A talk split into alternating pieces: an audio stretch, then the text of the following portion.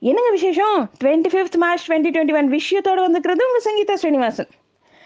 தமிழகம் முழுவதும் ஆறு கோடியே இருபத்தி ஆறு லட்சத்து அறுபத்தொன்பதாயிரத்தி தொள்ளாயிரத்தி ஐம்பத்தஞ்சு வாக்காளர்கள் இருக்கிறதா தேர்தல் ஆணையம் தகவல் கொடுத்துருக்காங்க.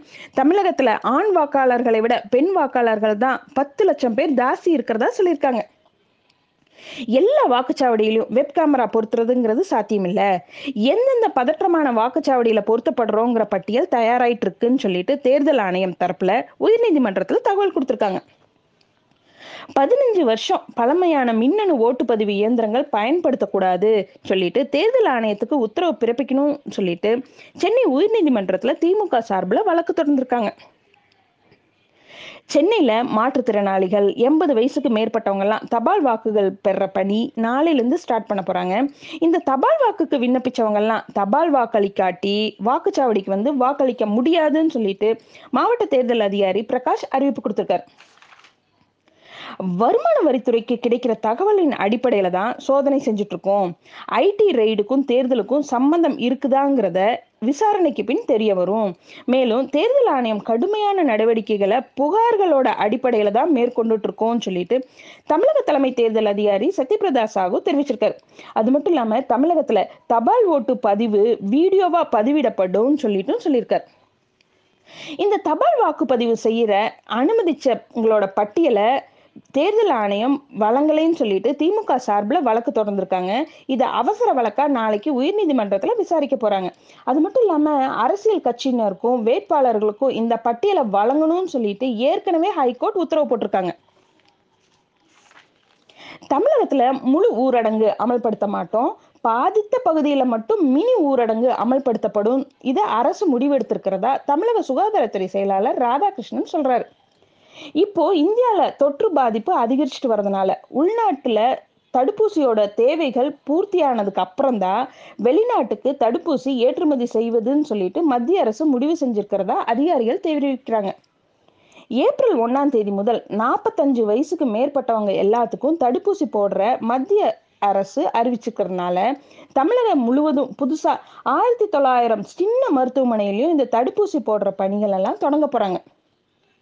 ஏப்ரல் ஒன்னாம் தேதியிலிருந்து வெளி மாநிலத்திலிருந்து பெங்களூருக்குள்ள நுழைய கொரோனா நெகட்டிவ் சான்றிதழ் ரொம்ப அவசியம்னு சொல்லிட்டு கர்நாடக சுகாதாரத்துறை அறிவிப்பு கொடுத்திருக்காங்க.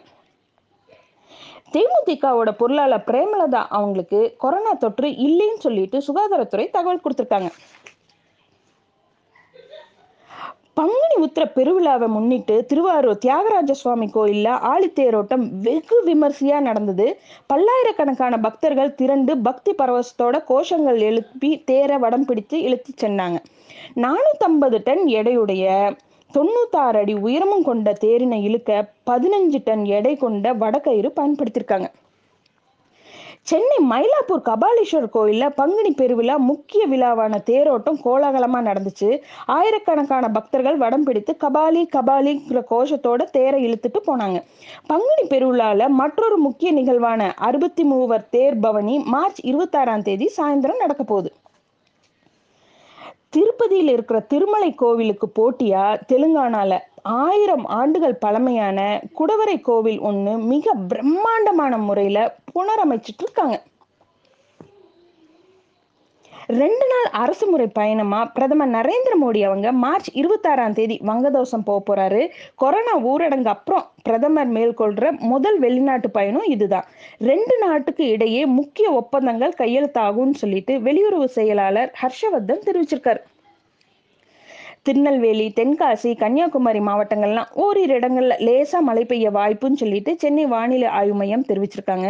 இன்னொரு பக்கம் சேலம் தர்மபுரி கரூர் பரமத்தி மதுரையில எல்லாம் வெப்பம் நூறு டிகிரி தாண்டிடுச்சு. அமெரிக்க சுகாதாரத்துறை துணை செயலாளரா ரேச்சல் லெவில் திருநங்கை பதவியேற்றிருக்காங்க. இவரை நியமிக்க நாடாளுமன்றத்துல வாக்கெடுப்பு நடந்தது. இதுல ஐம்பத்தி ரெண்டு நாடாளுமன்ற உறுப்பினர்கள் வாக்களிச்சாங்க. இதுல நாற்பத்தெட்டு பேர் ரேச்சல் அவங்களுக்கு ஆதரவா வாக்களிச்சது குறிப்பிடலாம். இப்போ திருநங்கைகள் அரசியல் சினிமா தொழில்துறை உள்ளிட்ட பல துறைகள்லயும் சாதிக்க தொடங்கிட்டாங்க. இந்த நிலையில அமெரிக்க அரசு திருநங்கை ஒருவருக்கு ரொம்ப முக்கிய பதவி வழங்கினது பல்வேறு நாடுகள் மத்தியில பாராட்ட வாங்கிட்டு இருக்கு. இது மாதிரி இன்னும் நிறைய விஷயத்தோட நாளைக்கு night sharply at nine o'clock உங்க மீட் பண்றேன். Good night